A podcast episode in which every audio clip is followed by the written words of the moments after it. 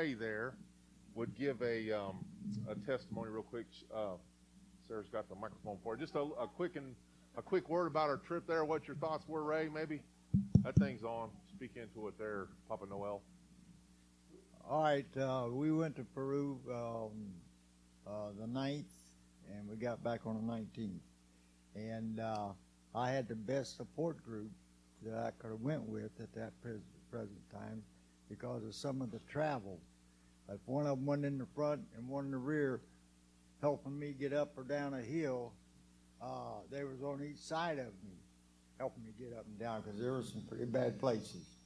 And if they wasn't there, I wouldn't have been able, I don't think, unless God just picked me up and put me up there. but uh, we reached some people back in the jungle where they don't have the uh, uh, opportunity to uh, go to church every day. They they don't have the um, the people teaching to him, and that's the one part that bothers me because after we leave, what kind of follow up is going to happen out in the jungle? And they'll fall right back into the trap that they're in. And we pray that doesn't happen.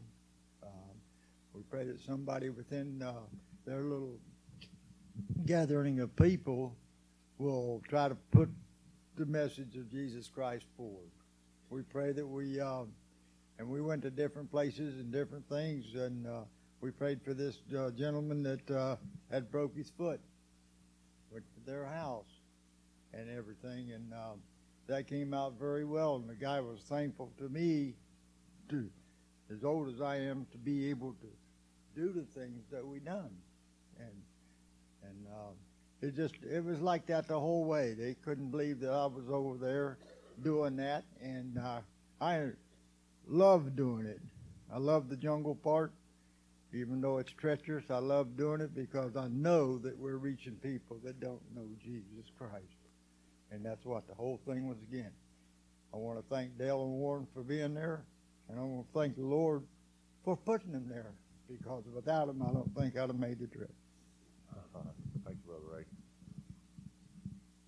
Uh, little kids, okay, so this is our. Uh, we did have a good trip, and and uh, we're gonna make a video. Warren's a little a little peaked there. We all a little a little sickly there coming back, but um, Warren's uh, throat's a little scratchy and coughing still, so we're gonna wait uh, uh, till after the first year. We're gonna have a video ready for you then, and we'll we'll uh, we'll show you all the stuff and things that happened that we can as best we can there, and give some better testimonies there. But this morning, before you kids leave, I wanna I want to.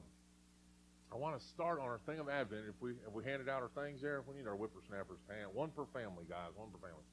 And uh, I wanted to ask a question about the about Christmas to young people. Um, you got, I mean, where's our, our littlest people? I want to speak to them. You you bigger bigger sized people, you just uh, they're, they're getting both of those, aren't they? Is that four? Oh, that was three. Oh no. Oh man. All right, we're gonna doing a do-over. That makes it exciting. All right, kids. I need a kid. Actually, Aubrey gave me a great one this morning. Uh, where are you at, Aubrey? Come here, Aubrey. I'm gonna, I'm got to set this up here. Come on, hurry, Aubrey, hurry, hurry. They're waiting. I'm gonna ask Aubrey this question, and somebody else can answer too. Uh, maybe an older person could answer this question. Don't cry, Aubrey. Don't be scared. I want you to tell us, Aubs, what your favorite Christmas gift is ever. No crying. Um, I, so I know what present one of the presents my grandma's gonna give me this year because of the packaging. But I found it out, and I'm really happy to get it because it was I think it was my great grandmother's necklace, and it's really expensive, and um, I'm happy for that to be. It's it's a real diamond, and it's in the shape of a heart, and um, it's very expensive, and I'm happy that I get that passed down to me, or hopefully get that passed down. Ah, it's all about the hope. Thank you. All right, thank you. All right, I need another little whippersnapper. Give me one other little kid. Tell me about the best Christmas gift you ever got. A little feller. Go ahead. Talk loud. You gonna tell me there? Huh? You can't remember now all of a sudden? One more, come on. Best present you ever got. He's gonna come up here and tell it on the mountain. Where are you going? You forgot. Come on, Ostrander. Give me give me the best present you ever got. Where's it? Titus? You'll tell me. What's the best present you ever got, Titus? A Nerf. A Nerf bow. Uh, a Nerf bow. That's good stuff, man. Shoot your brother and sister and stuff. Uh, older person, somebody like 65 and up. One of you, one of this further on up generation. Best present you ever got. Best Christmas gift you ever got. Don't make me call on you, Jenny. Oh, 65 and up. Sorry. Come on. Well, you guys got some energy there. Let's let's hear it. Best thing you remember when you're a child and you really look and you got it and you're like, man, this is good. Nothing. Man, this is a tough crowd. Oh, you still got it? Good. The memory attached to that. Good. Well, she's not 65, just so you know. I just want you to know that. That's good. Okay. All right. Well, when there. Okay, come on. Bring it on. Bring it on there. Six. I should have said 60 and up. I didn't know it was such a narrow window there. Sorry. Sheesh. All right, go ahead, Christy.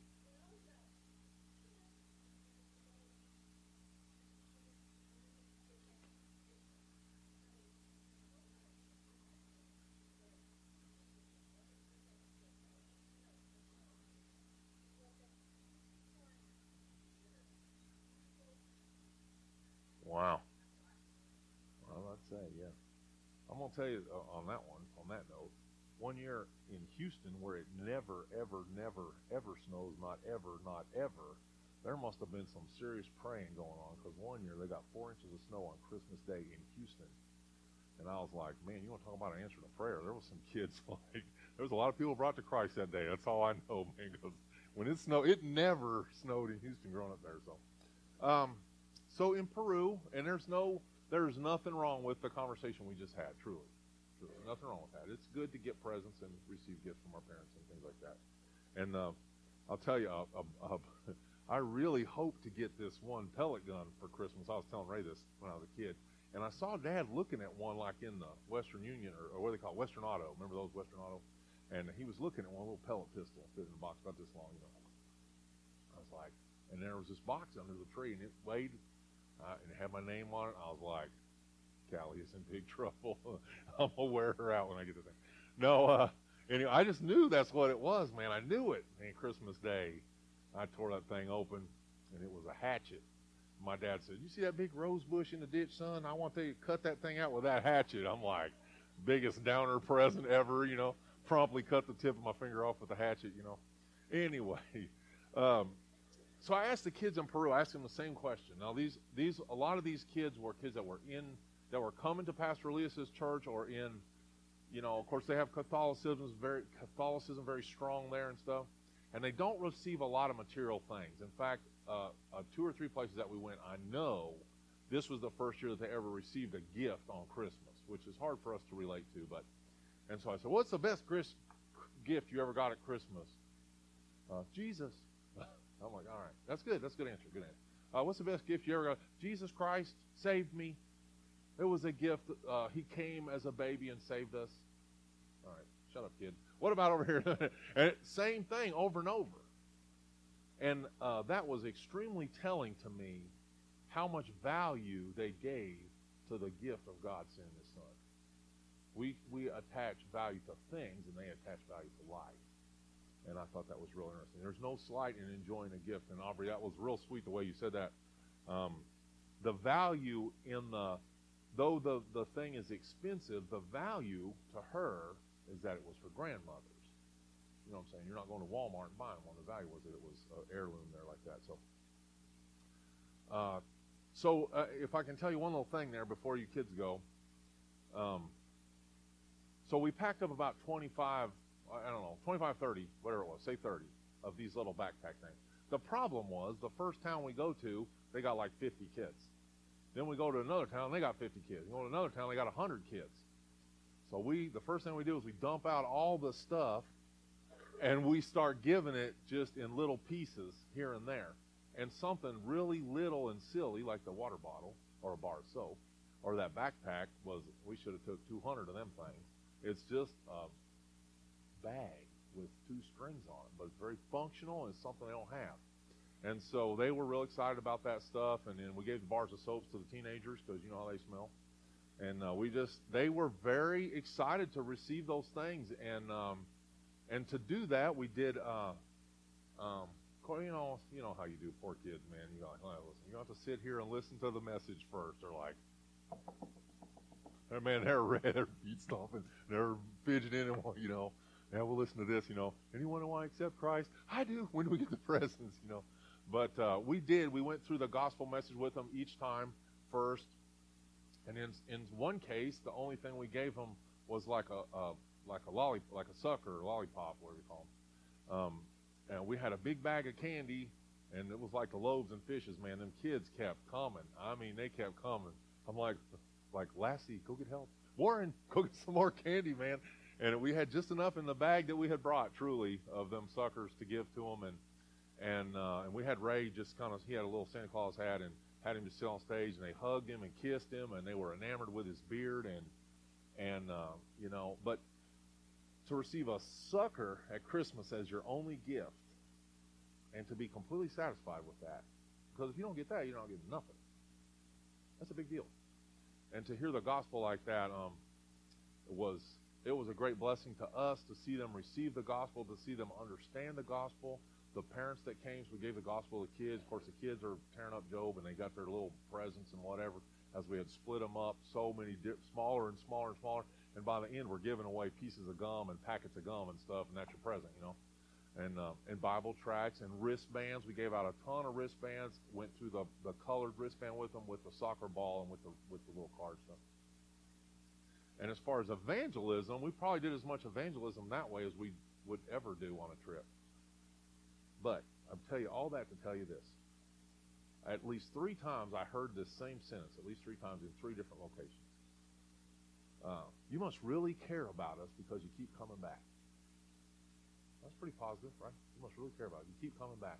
And one guy even said, must be what you're telling us about the gospel must be true because you keep coming back. I mean, I can live with that. It doesn't, the cost of the thing, the cost of the trip becomes less of a factor now. Because if you care about us, you keep coming back. Come here, uh, uh, Miss Miss Abby, please come. I'm going to have Abby read our verse of the day. I got it right there. Got it in the old KJV because Abby knows that. She's old. She's old school girl right here. Her daddy taught her. Turn your Bible there. Uh, Matthew 1. Uh, am I right there? No, Matthew 2, 1 through 12. Give me just a second.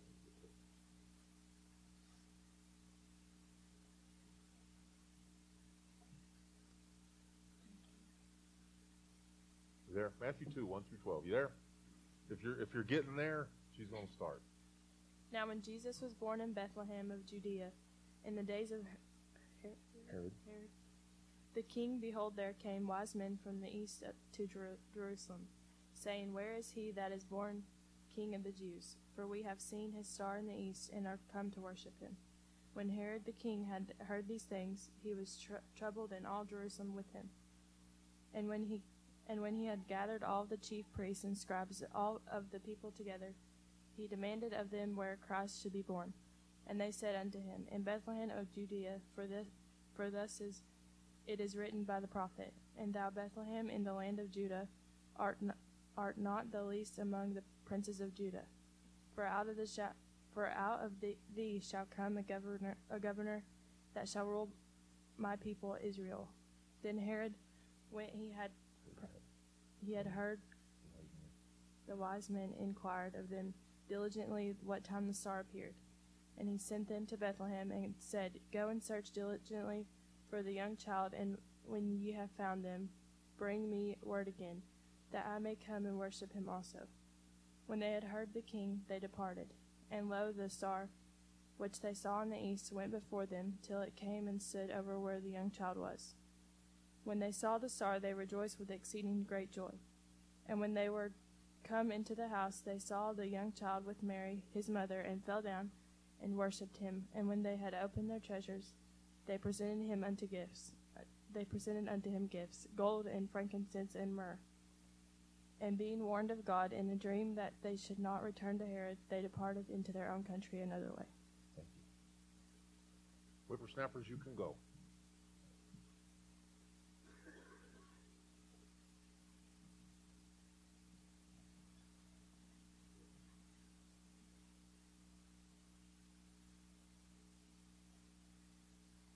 We sent out a, an Advent deal for you there. It's it's the the list of it. Uh, yeah, that's five. Yeah, and then on the back it had some extra things you could do for this week, this week of Christmas. And uh, sorry, that feeding back? Sorry. Um, and what I wanted to, what I saw on there as I read Matthew two one through twelve, is it goes right along with what we just experienced there in Peru. You must really care about us because you keep coming back. Mu- this must really be true, this gospel message you're bringing, because you keep bringing it. Um, I told you a few weeks ago about these men from the east that came, and the way they heard the word. The way they heard the word, one way, was through Daniel, the prophet Daniel. He was there. They, he, that's the region they came from, is that Syria, Persia, up in that area. And that's where these guys are coming from. And they, they had heard that a king was to be born, a Messiah, and a Savior of men, that he was to be born. And they, and they, they knew about it because they had read the Scriptures, or else the Scriptures had been told to them. And one of the Scriptures that they read was back there in Numbers, uh, chapters 22 through 24, and it's Balaam, about Balaam. Now, Balaam, and this, this has a point here, just follow with me. We talked about Balaam a couple weeks ago. Huh? Did you talk about Balaam last week? A guy ought to send them. no. Okay. Okay, so Balaam Balaam's really critical here. For one thing, Balaam's a Gentile. It says that he's with these foreign gods. Did we talk about that last week? Good. Thank you. Man, I got one no. No. So Balaam's with these foreign gods. He's not he's a Gentile. He's not a Jew. He's not an Israelite. He's not a God-fearing man, so to speak. So God's going to send a message through a Gentile. Not only that, he's a Gentile and an enemy of God and an enemy of God's people. God's going to use this enemy of God's people to send a message so that the wise men, future Gentiles, 4,000 years later, more or less, are going to hear the word. They're going to study the word, and they're going to know that there was a messenger sent before. His name was Balaam. And he's passing the word to them that this king is going to be born in this future town in Bethlehem, and that there's going to be a star involved.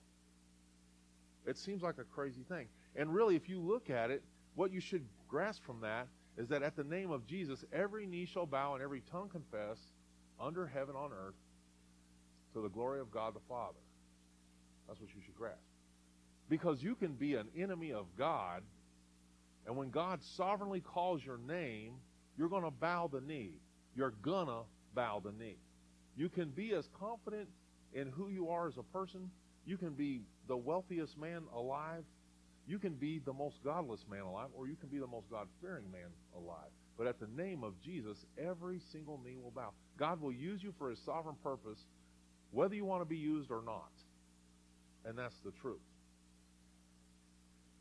I want to focus on the fact today that Jesus came to save Gentiles too. You know, uh, all of us here, for the most part, I would say, everyone in this room, I would hope, would say that they were a follower of Jesus Christ, or they're a believer in Jesus Christ. May not be a, may not be an avid follower, maybe still figuring it out, learning the ropes or whatever, but you believe that there was a man, the Son of God, came to earth in the form of a man, lived a sinless life, so on, died on the cross, buried, rose again three days later. You know, you believe to be true that this man existed in time. But in this time here, when we're talking about Balaam way before Christ, or we're talking about the time of Christ, this was not common for Gentiles to accept the God of the Israelites. For one thing, they, they had their own gods. The, the Gentiles had these war gods that if we won the we won a battle, then our God must be more powerful than your God.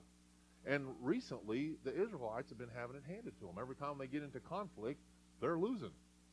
They're the enslaved people when Balaam sees them, they're coming out of slavery. They've been in slavery for 400 years. I mean, how much confidence can you have in a God uh, that allows his people to be enslaved for 400 years? Again, in the time of Daniel, they've been enslaved for you know another 70 years. Now here we are at the time of Christ. They're enslaved by the Roman Empire. Then they're going to be enslaved by the Greek Empire.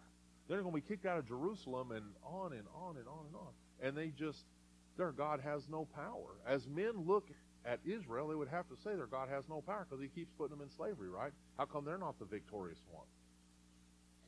So when Balaam goes to speak out against this powerless God, the only thing, the only words his mouth can make are ones that praise this God of the universe and the God of these people.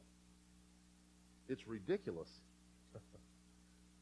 so by the time of Christ, there's this huge separation between the Israelites or the Jews and everyone else. Everyone else has these false gods, and the Jews have these.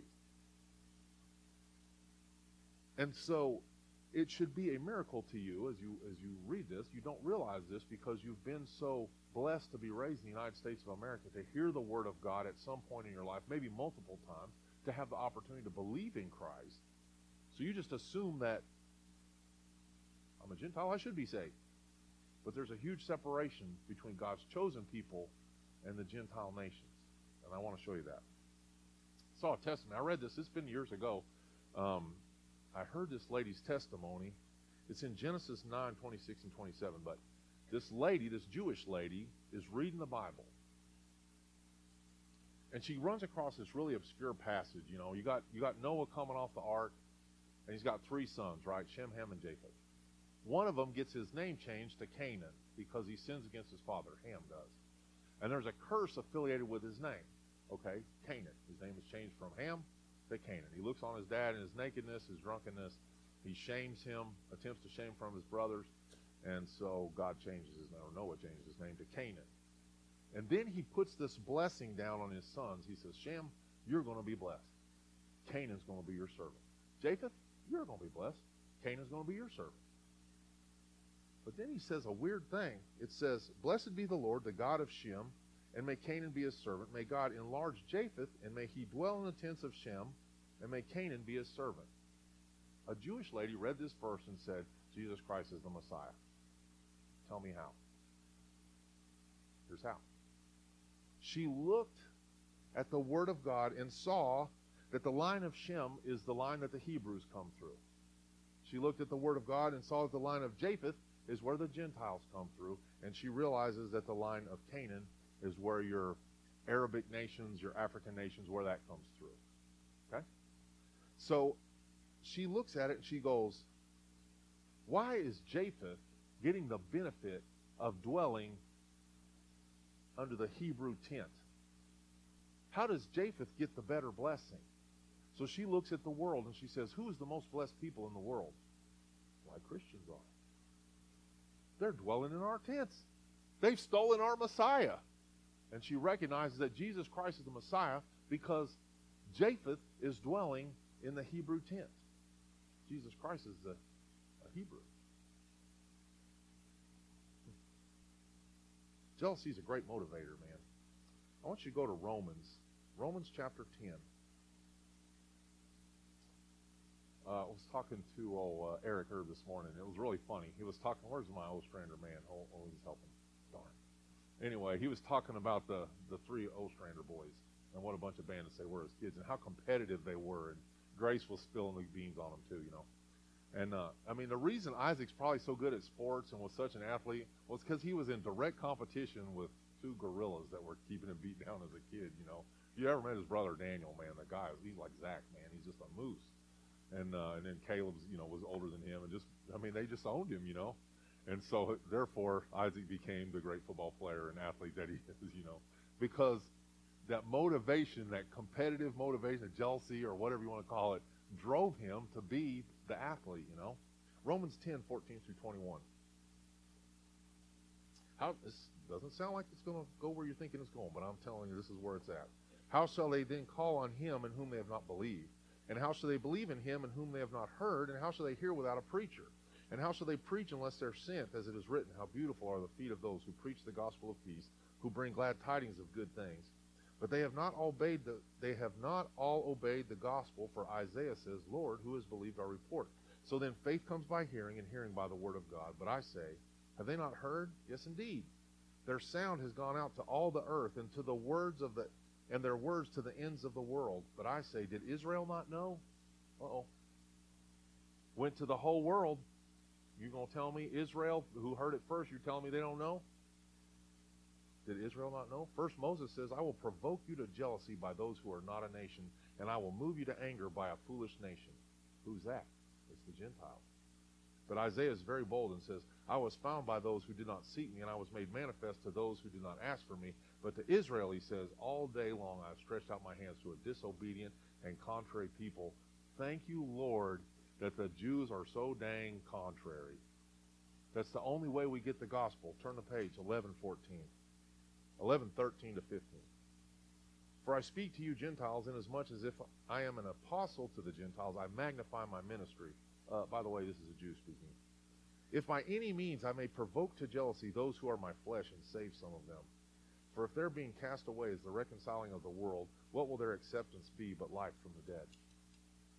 Paul recognized that Jesus Christ came to the Jew first. But the Jew rejected him, and luckily for us, the Gentile embraced him. Now, I say it, not all Jews have rejected Christ, and there's a number. In fact, there's a great coming to Christ now of the Jewish people. There really is, more so than ever before. There's a reconciliation of the Jewish people back to the land of promise. They're moving there in droves. They're, they're gaining many, many people by the day of Jews moving uh, the reverse exodus, going back to the land, back to the land. Back, well, I guess it's another exodus. They're going back to the land, you know. And for the, so God is going to use the Gentile nations to provoke the Jews to jealousy in order to draw them to the Messiah. Let me ask. This is this is. I was thinking about this. I was like, the Messiah is always proclaimed to the Jew first. Abraham is called a Hebrew. He's the first one called a Hebrew. God reveals himself to Abraham first. Um, when we see the angels proclaim the glory of God that Christ has been born, who does he proclaim it to?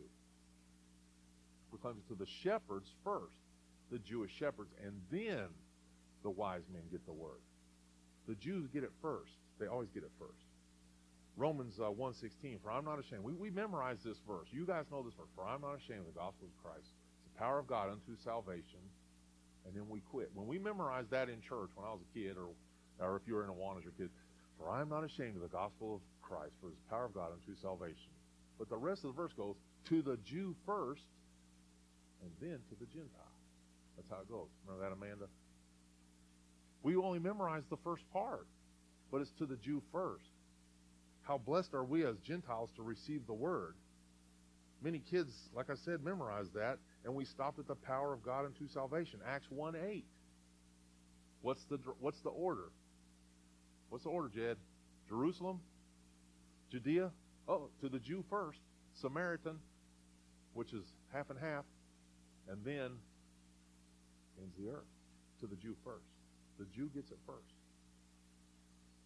Matthew 15, 24, Jesus says, I was not sent except to the lost sheep of the house of Israel.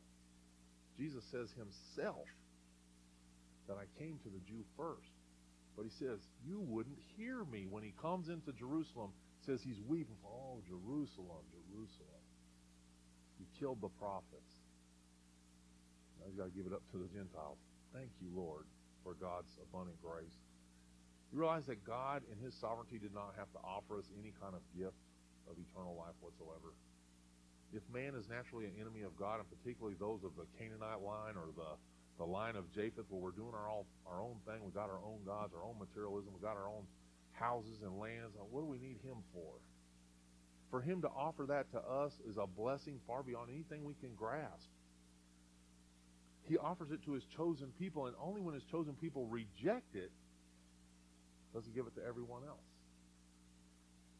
And it's part of his design, part of his divine design and sovereign plan for the world, for all of mankind, that this group of people would hear the word and they would actually be chosen to protect it and carry it.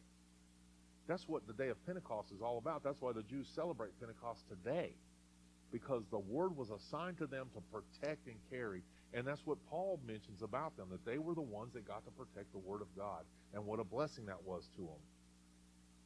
If you have the, if you um, if you create something, we make we always got to go back to the clay analogy because we all played with clay as children or mud, and you make something. If you create it, you have every right to destroy it. You have every right to make it how you desire. You make a teapot out of clay or or a mud pie out of clay, and you decide to just stomp it back into the mud or destroy it or throw it away or, or bake it or use it. It's completely up to you as creator. God, the creator of all men, he designed a certain particular group of people, the Jews, and he said, These are my special chosen people. I have a design for them. And only after they reject him time and time again, well, I say that. That's not true. Because right from the tabernacle, he made a place for those in the outer court that they could come and worship him as well. There's always some that see him as the true Messiah. Always. The centurion, uh, Cornelius. There was a number there in the Old Testament for sure. The Gibeonites.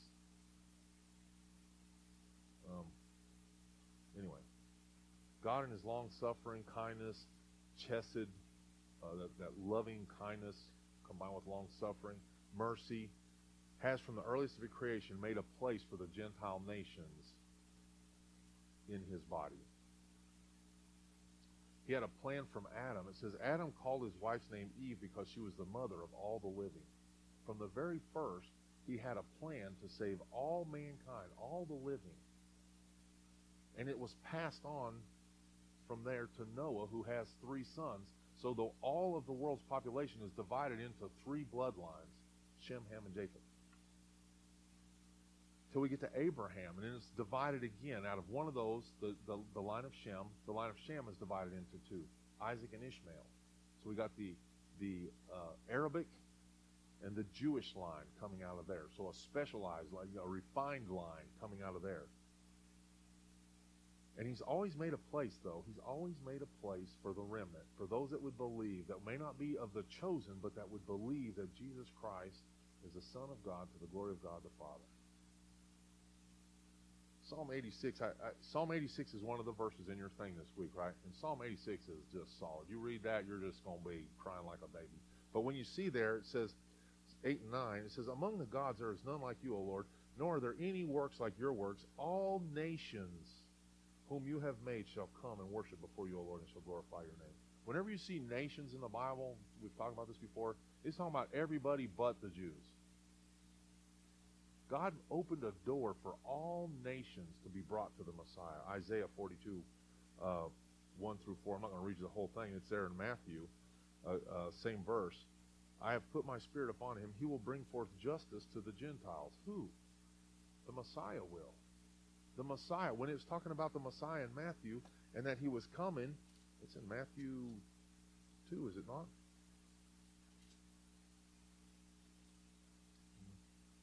It's not, it's in Luke. Maybe in Luke. But uh, uh, when you see that, he's going to bring forth justice. He's going to bring forth a way to the Gentile. Luke 2.10, speaking to the Jewish shepherds. So the angels appear to the Jewish shepherds, it says, I bring you good tidings of great joy, which will be to all people. He doesn't say, I bring you good news of great tidings of, of good tidings of great joy that will be to all Israelites or all Jews or all Levites or all of the priesthood, but to all people.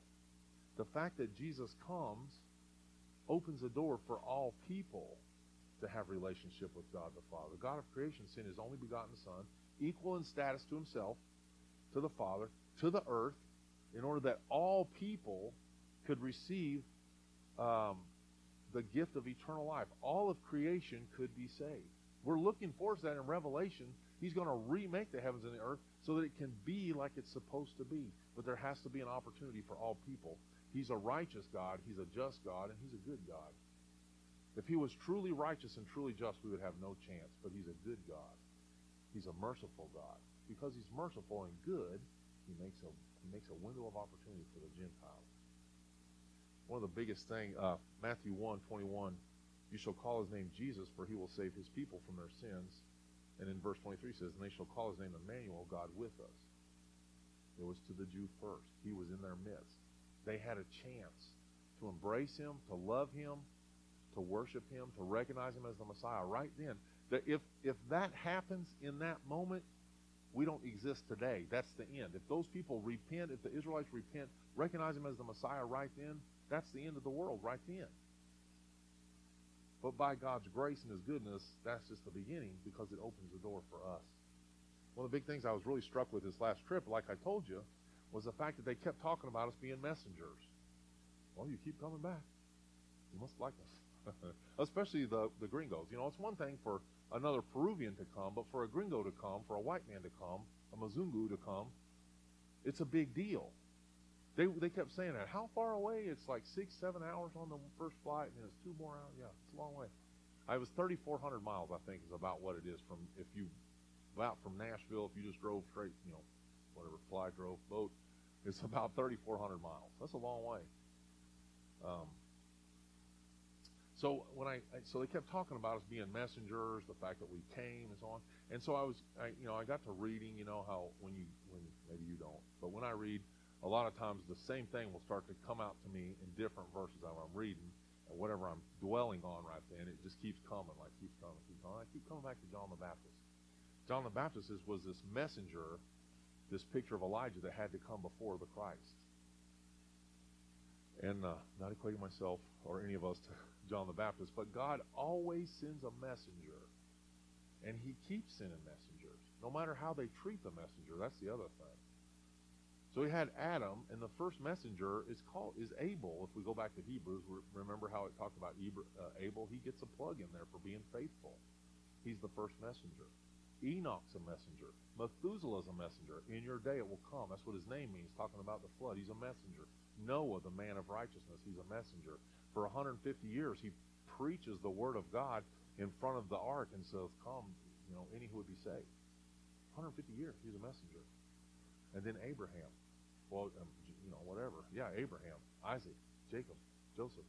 They're all messengers. Moses is a messenger. Moses allows Gentile people to worship with the Jews inside the camp. That's something. That's showing that God cares both about the Jew and the Greek, which we fall under. So those messengers, to the point of the prophets, to the point of John the Baptist right before Christ. And over and over, the messenger that brings a strong word is persecuted for whatever reason. Because they're telling people that a, there is a God, he's a God of wrath, but he's also a God of love. He's a God of judgment, but he's a God of mercy. And this God cares about what you're doing. And he made you as a creation to obey him and do his will. And we as people say, you know what? I don't really like the message, man. I mean, I like a God that loves me, but I like the God that loves me and lets me do what I want. But just like the parent that allows a child to do what he wants, that kid ends up in jail. So this God, he's a God of wrath and of mercy, a God of love and of judgment. And when we give that message, persecution comes. So all the way through to John the Baptist, we have the messenger. Then we have the Christ, the ultimate messenger. And then after him, have the apostles and the disciples and the martyrs and the John Bunyans and the Jonathan Edwards and the and the uh, the reformers the Martin Luthers and the John Huss, and then and then the George Mueller. You know George Mueller, the guy with the orphanage and all that. Then we got Spurgeon. And then we got people after him, Billy Sunday. We got Billy Graham. And the messenger always goes before, and he keeps telling the message, and people keep hearing the message, and people people keep being brought back to Christ. But he, every time he sends a messenger, it goes to the Jew first. The Jews have heard the message. They've heard the message. You know that Martin Luther, that was his biggest thing, is when he first uh, recognized that Jesus was the Messiah. Um, what was it? Sola Scriptura. When he first, huh? Sola Scriptura, right? Uh, sola fide, sola Scriptura. And he realized that, oh, you know, by faith alone, by scriptures alone. And he realized that, and he reads the scriptures like, dang, this is to the Jew first. So he goes to the Jews, and what do the Jews do to Martin Luther? They reject his message. And what does Martin Luther do to the Jews? He doesn't like them. That's what happens. It doesn't end well for either of them. But the point is, it always goes to the Jew first. Always. And God calls us to go to the Jew first today. And I was talking to someone recently, and I thought, was it Tony? Telling us that he had witnessed to a Jewish man recently and they had accepted Christ. I witnessed to one Jewish person that I know accepted Christ in that. Her name was Esther, for crying out loud. And um, and I had taken the time to write a bunch of scriptures in the Bible, and then Uh, it was when I went on a mission trip. And Christy, you remember that girl, Esther? She was a nurse on that first trip. Anyway, um, and she accepted Christ before we left that trip. I gave her a Bible, and she was like, "I never would have thought that this would be anything that I could believe in." But when she saw the work that we did, and it was in Peru too, yeah, uh, saw the work that we did, she believed the messenger. It was a good thing uh, to the Jew first. I'm going to ask um, Jed and Sarah to come. We're going to sing a song. It's a really old song. I looked up the history of it this morning. Oh, come, oh, come, Emmanuel. And then I have a little word after that. But 1,200 years ago, this hymn was written. And we're not going to read all the verses. It's like seven verses. Each verse, it was an acronym. Each verse had a purpose, and the goal was at the end of all the all the verses, it made a sentence. And the sentence said, I will be present tomorrow. And that was the purpose of the hymn. I will be present tomorrow. So let's let's sing this verse, this uh, song together. Let me get this other microphone going for them.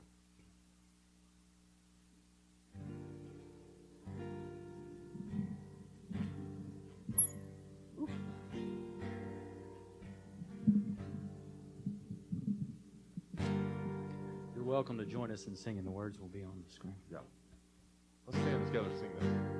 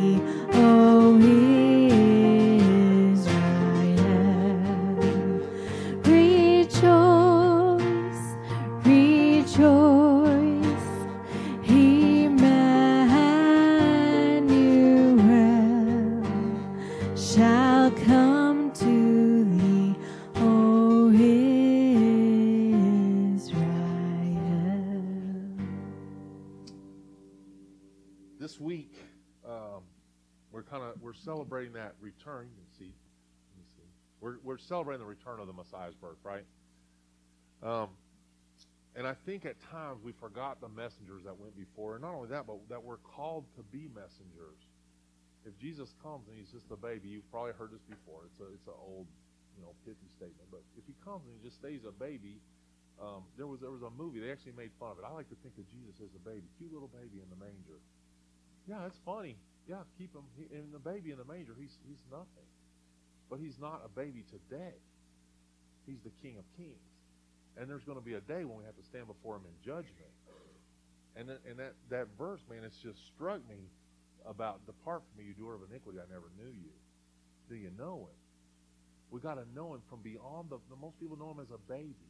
Messengers were sent to tell of his coming. He came as a baby, but he didn't stay a baby. He became a man, a sinless man. He died on the cross for us, and that was a wonderful thing. So, I just keep hearing those words that they said. Um, you must really care about us because you sent a messenger. Do you really care about your fellow men, or is this all there is to church? Is this right here, in this time where you get fed and you receive and you take? Because the Messiah came from us, came for us to save us, and He gave the message to you to be a messenger, to go to the nations, to the Jew first, and into the whole world, and give them the message of the Messiah. Okay, Psalm uh, 117. Praise the Lord, all you Gentiles. Laud him, all you peoples, for his merciful kindness is great towards us, and the truth of the Lord endures forever. Praise the Lord. Let's let's say praise the Lord together. Huh? We never, we never get to say that, man. We need some need some energy in here. Let's say, oh, let's get a praise the Lord. If it ain't good enough, we're gonna do it again. You ready? On three. One, two, three. Praise, the Lord. Come on, Zach. I seen you yell at your worker one time better than that. Come on. On three. One, two, three. Praise the Lord. I don't know. His workers were more afraid when we did it. Father, this morning we thank you for your goodness. Oh, oh man. Oh, that man would see the goodness of God, the goodness of the Lord, and His merciful kindness to His to the children of men. Father, have mercy on us, a bunch of sinners, Lord. We come before you as humbly as we know how. We recognize that you sent a you sent a messenger before. You sent multiple messengers, and they wouldn't hear your word, Lord.